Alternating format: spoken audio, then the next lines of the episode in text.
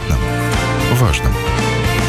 Программа «Простыми словами» на Латвийском радио 4.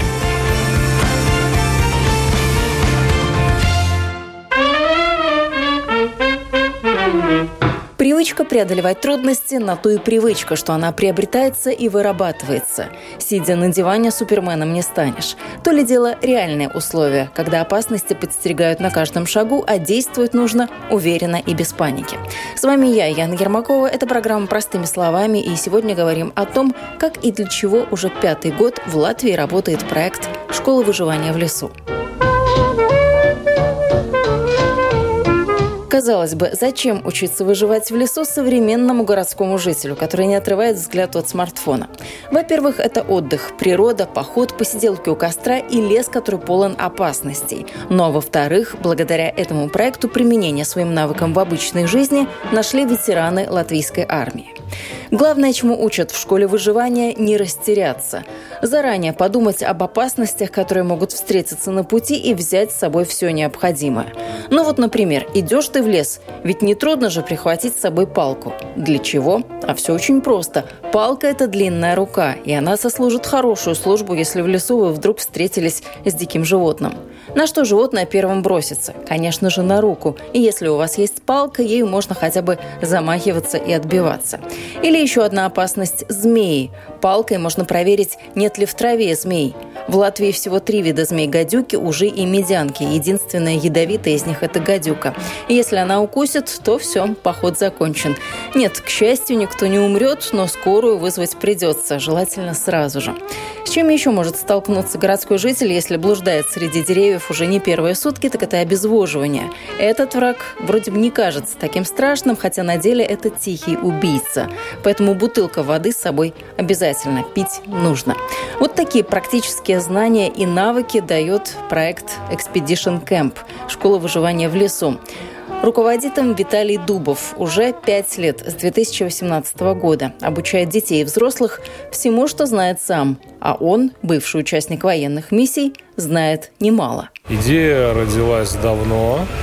Э, в рамках э, организации Ассоциации ветеранов Латвийской армии мы внутри организации проводили вот такие мероприятия, связанные с активным отдыхом для самих э, ветеранов Латвийской армии. Я сам являюсь ветераном международных операций Латвийской армии.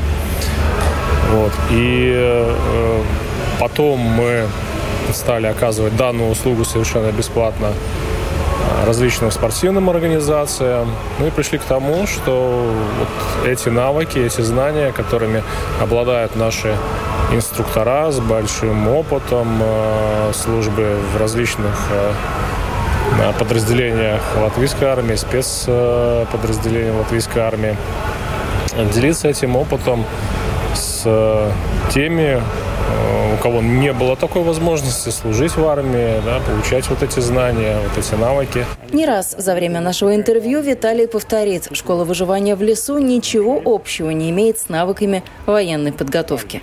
Ветераны свое отвоевали и на гражданке договорились направлять энергию исключительно в мирное русло. Те ребята, которые прослужили долгое время в армии, они ушли или в запас, или по выслуге лет, им нужен инструмент социализации, реабилитации, интеграции в общество, как хотите это называйте, но их нужно вытаскивать оттуда, потому что я сам по своему опыту знаю, что периодически э, меня тянет э, в ту среду, а это оно нарушает внутренний баланс в семье, человек, который как бы уже социализировался, интегрировался в гражданское общество, начинает возвращаться. Вот сейчас у нас э, ситуация в Украине, да, человек, человека тянет туда, где он чувствует себя комфортно, как профессионал. Я чувствую, вот, ну, я знаю, я сто процентов уверен, что я профессионал в своем, а, в том бизнесе, я профессионал. Война – это бизнес? Может, я неправильно назвал, э, некорректно назвал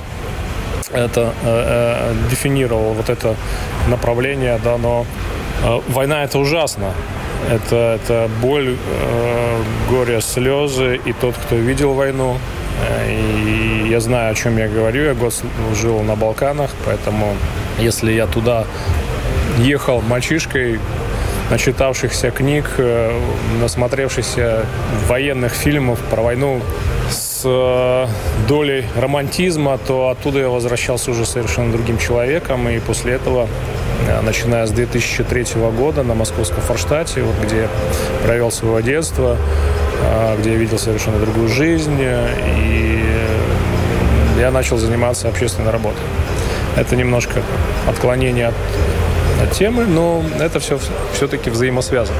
Да, моя работа как общественного деятеля – Э, человека, который что-то повидал в этой жизни и может сравнить. Э, я учился в Швейцарии в школе инструкторов горных альпийских стрелков, э, я учился в Дании в школе разведки, я посмотрел, как в Дании живут, это 90-е, я посмотрел, как в Швейцарии живут, это тоже 90-е. Я знал, как живут здесь у нас в 90-х, в каких обстоятельствах жила моя мама, как, когда приходили счета, превышающие зарплату, как зарплата зарплату задерживали за полгода, да, с какими трудностями сталкивались люди здесь, в Латвии в 90-х. И, ну и также вот этот опыт на Балканах, да, когда распадался Восточный блок, да, и какие последствия были для Балкан. Да, там разделение общества было на а, три части. Это мусульмане, люди, э, исповедующие ислам, это католики, хорваты и сербы православные. разделение там общества произошло просто на а, почве вот разных религий. Нам трудно, а, наверное, а, понять, почему так произошло у них, у них своя история. Для нас это сложно, потому что общаясь с друзьями, никто не задается вопросом, какой, какой религии э, твой товарищ, твой друг, э, да, даже брат и сестра э, могут быть э, в одной семье там исповедовать совершенно разные религии. Но вот там вот э, было такое. Но это был ваш опыт, э, то, с чем вы взялись э, за этот проект. Что здесь вас интересует? То есть кому нужно, ну не скажу нужно, но интересно было бы прикоснуться к каким-то таким вот навыкам, о которых, может быть, они никогда не знали. Те навыки, которые используются на военном поле, но вот что в жизни может быть применимо? До этого я говорил о ветеранах, да, это выгодополучатели также этого проекта нашего expedition.camp. Ну, вот, есть еще просто люди. Какая-то часть из них вот сидит э, целый день за компьютером или по вечерам играет какие-то такие игры. И для них выход на природу, в лес с, кон- с конкретной целью, это тоже очень позитивно вырабатывает э, дофамин да, гормон счастья и радости, Счастья, да? радости, благодарности, да, совершенно верно. А, когда человек ставит перед собой какую-то цель, преодолевает ее, получает конкретный результат, он видит, что он может, да, не только на клавиши нажимать. И это относится не только вот к офисным работникам, также и к детям. Да. Очень э, много мы проводим проектов, связанных с детьми. Это прививает у них э, привычку преодолевать трудности, что самое главное. То есть мы приучаем прививаем у них привычку преодолевать трудности. И эти навыки можно применять не только в лесу, это можно э, соотношение делать и э, к учебе в школе, потом в институте, в университете и дальше в работе. То есть когда мы сталкиваемся с трудностями, мы все-таки идем вперед. Мы не останавливаемся, не убегаем. Вырабатывается, конечно, адреналин ну, да, и чувство страха, и хочется ударить и убежать, но вот здесь как раз мы включаем вот те навыки, которыми мы делимся с нашими кадетами. Да? То есть идти вперед и преодолевать эти трудности. Ну, это очень такой действительно полезный и применимый в жизни навык. А, допустим, э, та часть, э, где мы ориентируемся в лесу, мы учим читать мох и всякое такое. Я не знаю уж, чему вы там учите, но именно ориентироваться на природе. Нужно ли это современному человеку, который, может быть, действительно, как вы сказали, не выходит из-за своего офисного стола, кресла и видят только монитор перед собой. А вы знаете, что недавно ученые как раз сделали громкое заявление, что самый активный вот, э, и самый полезный э, навык, опыт э, для тех, кто хочет развивать память, это как раз ориентирование в лесу. Попробуй запомни какое-нибудь деревце, когда они все одинаковые, да? Конечно. Ну, количество той информации, которая к нам приходит с разных сторон, она, ну, бывает так, что просто человека выбивает из колеи. Да, поэтому куча антидепрессантов да, употребляется в Лондоне. Делали анализы воды да, и определили, что люди употребляют очень много, большое количество антидепрессантов. И вот поход в лес – это тот же антидепрессант, который дает возможность природным способом, естественным способом да, выработать вот этот гормон, тот же дофамин. Поэтому четкая взаимосвязь. Не только те наши навыки, которыми делятся наши инструктора, они дают возможность не только выживать в лесу, как развести костер, как установить палатку, как очистить воду. Это, это тоже а, все полезно. Да. С условием э, последних вот этих э, событий люди задумываются, а что будет, э, если из крана перестанет э, течь водичка. И насос перестанет качать воду из спицы, да? Да, что же делать в этом случае? Или же из точки А до точки, в точку Б нужно будет э, преодолеть какое-то какое расстояние, да, э, что нужно собрать свой рюкзачок для того, чтобы комфортно себя чувствовать э, в некомфортных условиях, как подготовиться к продолжительному походу, вот это все, это вот, конечно, это все сейчас нужно, ну и актуально. Ну а в принципе, можно ли в нашем лесу где-то заблудиться? Вот такие какие-то навыки вы же этому тоже учите, как выйти из леса. Если вдруг ты пошел по грибы, да потерялся, можно ли у нас в лесах заблудиться? Территория, в принципе, ну как, они большие, они обширные лесов, но не такие большие, чтобы где-то там, ну, совсем потеряться. Ну, хочешь не хочешь, ну, ты какого-то человека рано или поздно встретишь, или нет? Или это очень такое идеалистическое представление о наших лесах вот здесь, вот вокруг Риги, а где-то в Латгалии можно там, не знаю, неделями бродить, никого не встретить, кроме животных. Ну вот э, я думаю, что с этим вопросом можно обратиться в организацию bezvest.lv да, и узнать статистику потерянных в том же лесу. Человек э, пропала память, все. Вот, ну, пожилой человек выключился. В этот момент э, в нас срабатывают те навыки, которые у нас внутри, на автоматизме. А, мы начинаем делать то, что мы знаем. Ну, как у спортсмена. У него получается только то, что он э, натренировал. В том же боксе спортсмен, когда выходит, начинает драться, то есть он применяет только те приемы, те навыки, которые он натренировал во время тренировки. Да, что-то новое у него уже будет не получаться.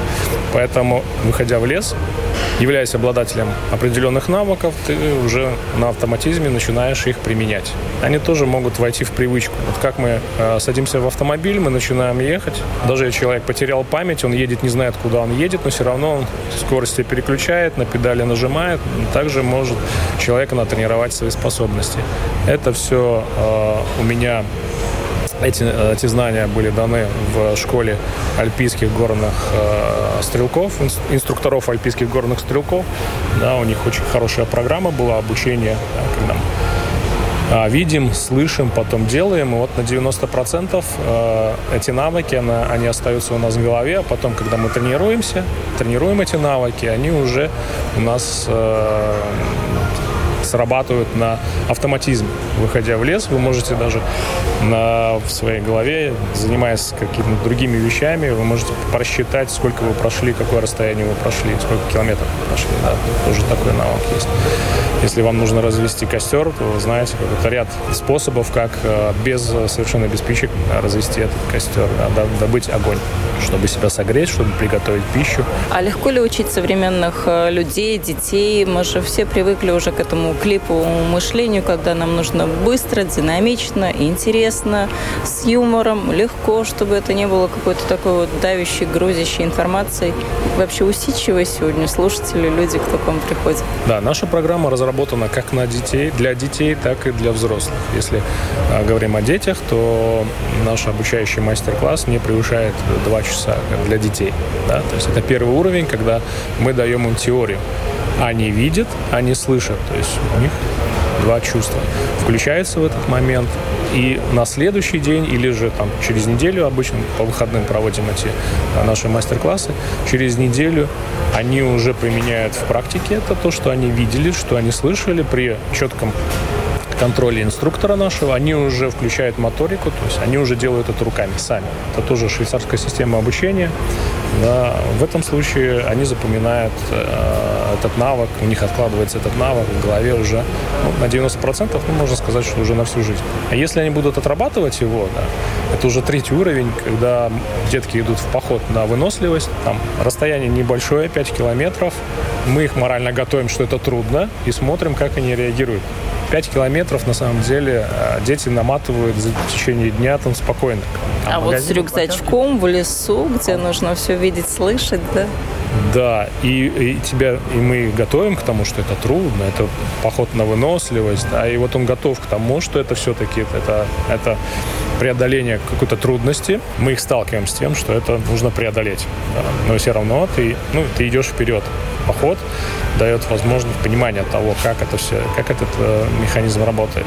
И после того, как они преодолевают эти 5 километров, они чувствуют э, вот, прилив позитивной энергии, выработка, происходит выработка дофамина, да, и этой энергии этого позитива, этого хорошего настроения у них э, ну, с запасом на неделю. А для взрослых это какая школа выживания? Потому что ну, взрослый может больше, чем ребенок. Из него можно выжить больше, но в хорошем смысле этого слова. Соответственно, для взрослых мы даем тот материал, который даем и детям. То есть он ничем не отличается по интенсивности только да, за один день. То есть вот эти 4 часа, которые а, вкладываем мы во взрослого курсанта, да, мы для детей делим на два дня. Теория – это когда они видят и слышат, э, делится на один день, на первый уровень, на второй, второй уровень, когда они это уже практически применяют эти навыки отрабатывают, да, нарабатывают эти навыки, то для взрослых утром э, у нас начинается курс, и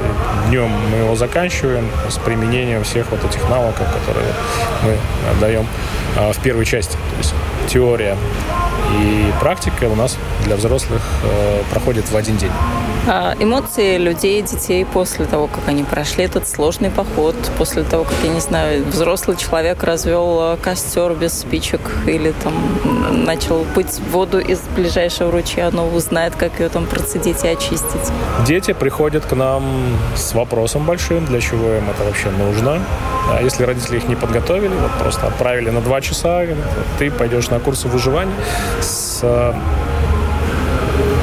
видно в глазах небольшое, ну, небольшая растерянность, страх перед неизвестным. А вот после, когда они уже сами своими руками Uh, у них получается добыть огонь, да, здесь они понимают, что они уже короли мира. В, них сидит частичка Бога, что я вот, своими руками развел огонь, да. Это, конечно, при использовании кремния, да, происходит.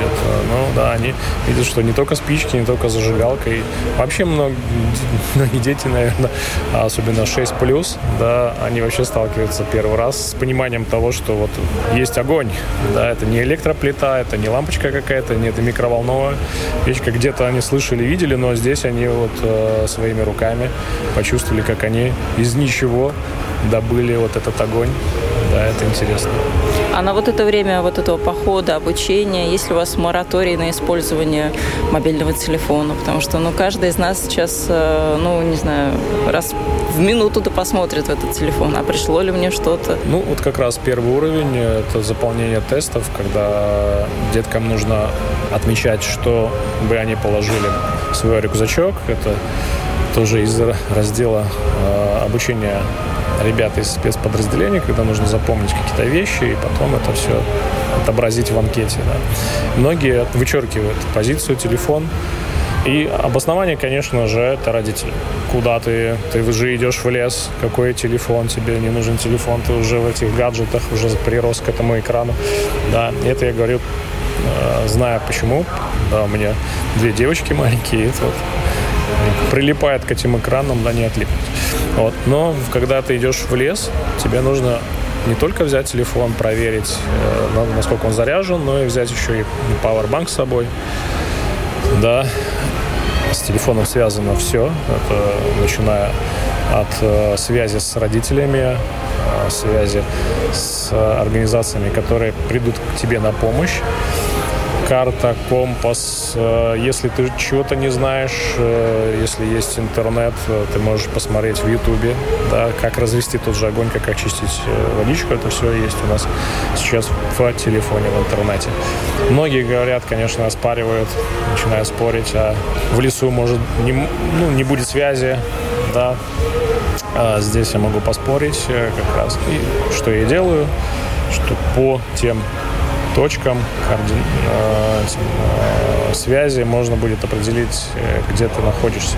Или, по, по крайней мере, где ты выходил последний раз на связь. Да, даже не видя свое подключение по телефону, все равно можно его запининговать и найти даже еще так во время Второй мировой войны искали радистов, телефон найти, если очень захотеть, это просто использование техники. И э, я вернусь как раз к тому, можно ли заблудиться в наших лесах. Были случаи, э, да, когда мальчик вышел ехал на автобусе куда-то, неизвестно куда, вышел на остановке, на неизвестной остановке, пошел в лес, и в этом лесу ночью замерз, заснул и не проснулся. 20 э, метров от дороги. То есть если был бы у него телефон, его бы можно было бы найти намного быстрее да, и спасти. Был случай, когда родители со своими детьми отправились в лес, э, небольшой лес под Шкиротавой, по ягоды, и у мальчика был плеер просто, ну, он не слышал, то есть, ну, слушал музыку, да, и за какой-то корягой присел просто, вот, вот буквально они были вместе, да, за какую-то кочку присел, ну, нету. Вот, родители только что его видели, оборачиваются, нету, нету. Начинает его звать, да, и, а тот слушает музыку, что-то там что-то делает или ягоды тоже собирает, но они его не видят, потому что, ну, лес. Там за дерево спрячься, у тебя, у тебя уже не видно. Мама в одну сторону, папа в другую. То есть они убежали от э, своего ребенка в разные стороны. Конечно, нужно было его искать. Э, там позвонили. Ну, быстро нашли, но все равно позвонили э, спасательные службы, подключили ресурс, нашли этого малыша в этом же лесу. Да, но вот такой прецедент был. Был бы у него телефон, да, его могли бы найти намного быстрее. А вас зовут на какие-то такие, если есть ситуации, без СЛВ, те же самые, когда нужно человека в лесу найти, или ну вот вообще, в принципе, где-то найти? Знаете, Где нужны не... такие специфические немножко навыки и поиска, и ориентирования, и мышления. Нельзя объять необъятное, то есть у каждого своя функция. Я очень благодарен, я рад, что в Латвии есть такая организация, есть такие активные люди, которые занимаются этим делом. Да, если я занимаюсь ветеранами международных операций, то есть я знаю, какие проблемы окружают этих людей, да, какие проблемы нужно решать. Если я занимаюсь спортивными организациями, я понимаю, что, какие проблемы нужно решать э, внутри вот тех же спортивных организаций. Те же лидеры спортивных организаций, они хорошо могут э, организовать соревнования, там, натренировать своих э, детей, но им сложно работать с теми же самоуправлениями, потому что куча э, нужно написать бумаг. Допустим, если э, ты хочешь, чтобы тебя поддержали, твои, твои мероприятия поддержали. Таким образом мы помогаем. Мы знаем, что, чем можно помочь этим спортивным организациям, куда направить, с кем поговорить. Мы понимаем, что эти спортивные, общественно-спортивные организации приносят пользу обществу. Да. Очень большой процент э, информации мы получаем также от э, этих лидеров этих спортивных организаций, какие проблемы внутри. И э, даже вот мы получаем какую-то статистику, какие проблемы в семьях возникают, потому что на тренировки приходят, скажем так, дети из неполноценных семей там, или социально неблагополучных семей. То есть мы тоже получаем информацию и вот, обрабатываем, то есть понимаем, что нужно сделать, чтобы улучшить эту ситуацию. Раньше мы работали, э, скажем, вот опять э, возвращаясь к проекту expedition.camp, э, как э, добровольцы, наши инструктора работали как добровольцы, да, за свою работу не получали денег. Мы готовы, будем трудоустраивать наших ветеранов как работников. То есть свою работу они будут получать деньги. А сколько так вы можете ресоциализировать или, ну, скажем так, дать дело какому количеству ветеранов военных миссий? Ведь ветеранов много, а работы, наверное, и детей, и групп не так. Ветеранов много, детей еще больше. Вот, в одном восьмом градусе в нашем клубе порядка 100 семей. В Золе туда через наши проекты прошло 60 семей. Я уже ну, не знаю немножко статистику по другим э, микрорайонам города, потому что в тот же Вилсмилгравис приезжали к нам э, семьи, дети из Саласпилса. То есть... Вы по Риге активно только давайте уточним, или по всей Латвии? Или Латвия это пока в планах? Ну, во-первых, э, первый наш опыт работы с организациями, такие как э, ЛИА, да, произошел в Даугапилсе. В Даугапилсе мы тоже поработали. А сейчас вот это такое больше, большее социальное направление. Мы работали с детьми из Добельского детского дома Лея Стразды. Детки прошли все три уровня, получили значки, серебряные значки рыси. Тоже интересный опыт потому что сравнивая тех э, деток из микрорайонов и детей из детского дома, ну, выносливее оказались детки из детского дома. То есть они готовы преодолевать трудности, им не страшен ни дождь. У нас мероприятия проходили в дождь, то есть они вообще не обращали на это внимания. Поход на выносливость у нас был в минус 10 э, на взморье.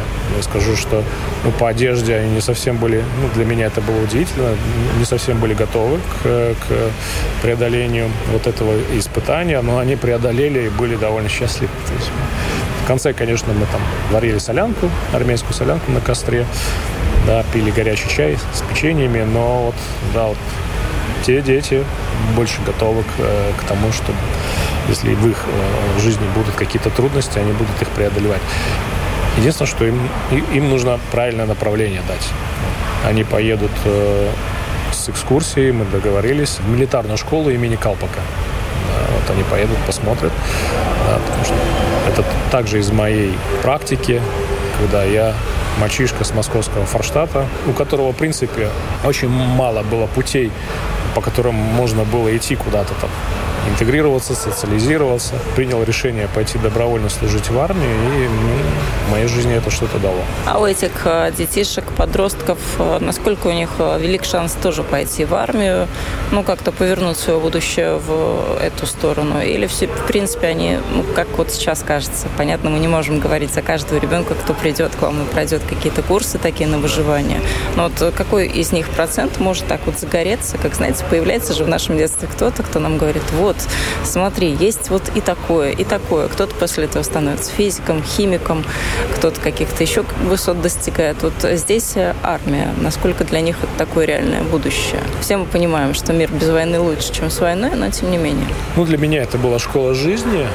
Э, да, в, моей, в моем детстве тоже были люди, которые мне так и сказали. Талик, э, выбирай совершенно другой путь. Мы видим, что ты идешь не туда что тебя окружают не те люди. Этих людей, которые меня окружали, большинство уже нету в живых. Я выбрал один путь, они выбрали другой. Наши дороги разошлись, и когда я вернулся в московский Форштадт, я из них живых не застал, ну, порядка 90%. Поэтому, но для меня это была возможностью. Пускай в нашей жизни появляются физики, математики, шахматисты, которые будут рассказывать о чем-то своем, и мы их также поддерживаем. Я уже говорил, что мы занимаемся и спортивными организациями, да, то есть не обязательно служить, идти служить в армии. Есть у нас замечательные спортивные организации, которые могут дать точно такой же опыт. Да, социализации, интеграции в общество через занятия спортом, участие в соревнованиях, но участие не, не в соревнованиях, в проектах, да, благотворительных проектах. Это есть, есть такая возможность через э, общественно-спортивные организации. А есть у вас какое-то такое ощущение, что сейчас вот э, это поколение, которое подрастает, детки, они больше пацифисты, чем э, наше поколение? Потому что, мне кажется, их уже воспитывает немножко другая среда. Они больше заботятся об экологии, они больше, скажем, будут делать акцент на то, как правильно в поход сходить, как там не заблудиться, остаться в живых, чем на какой-то такой вот аспект именно ну, милитарный, военный мы убрали из наших проектов милитарную подготовку. Для этого есть ЗМСР, Яунсард, запускай, они занимаются своей работой. В нашем же случае это социализация, интеграция в общество ветеранов, которых мы возвращаем, не даем им возможность вернуться мысленно туда, откуда они ушли, и они уже они понимают, о чем а, что они делали, для чего они это делали. И этот этап жизни у них закончился, нужно социализироваться, общаться с гражданскими, а, общаться так, чтобы их понимали, да, поэтому здесь э, я с вами согласен. Наши проекты, да, еще раз подчеркну, они не милитарного характера.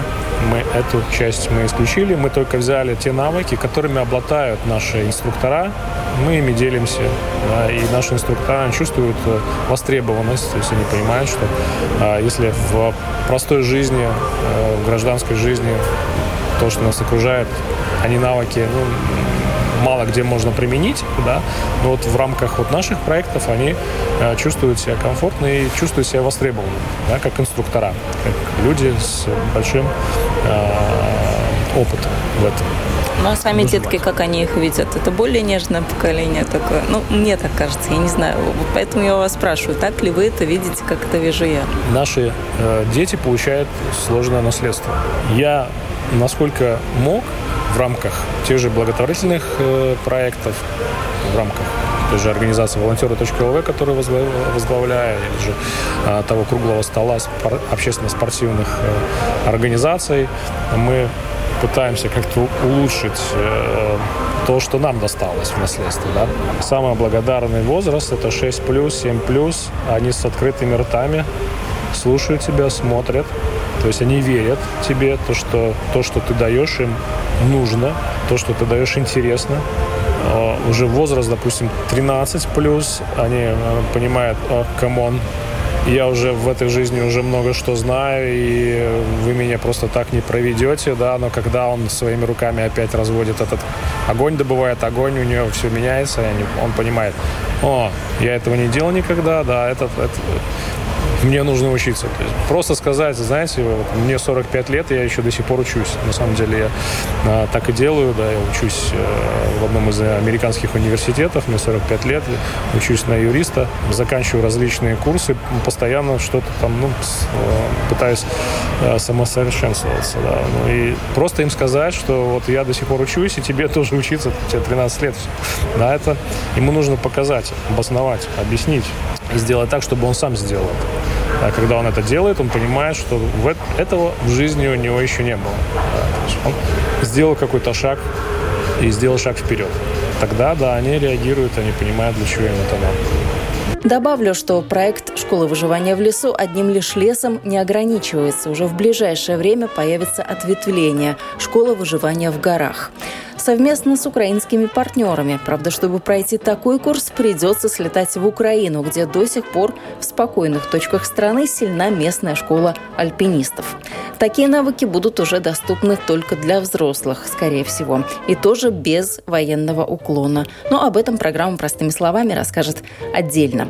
А на сегодня на этом все. Я, Яна Ермакова, с вами прощаюсь. Не забывайте подписываться на нас в соцсетях, пишите комментарии, задавайте вопросы, предлагайте темы. В общем, будьте с нами на одной волне.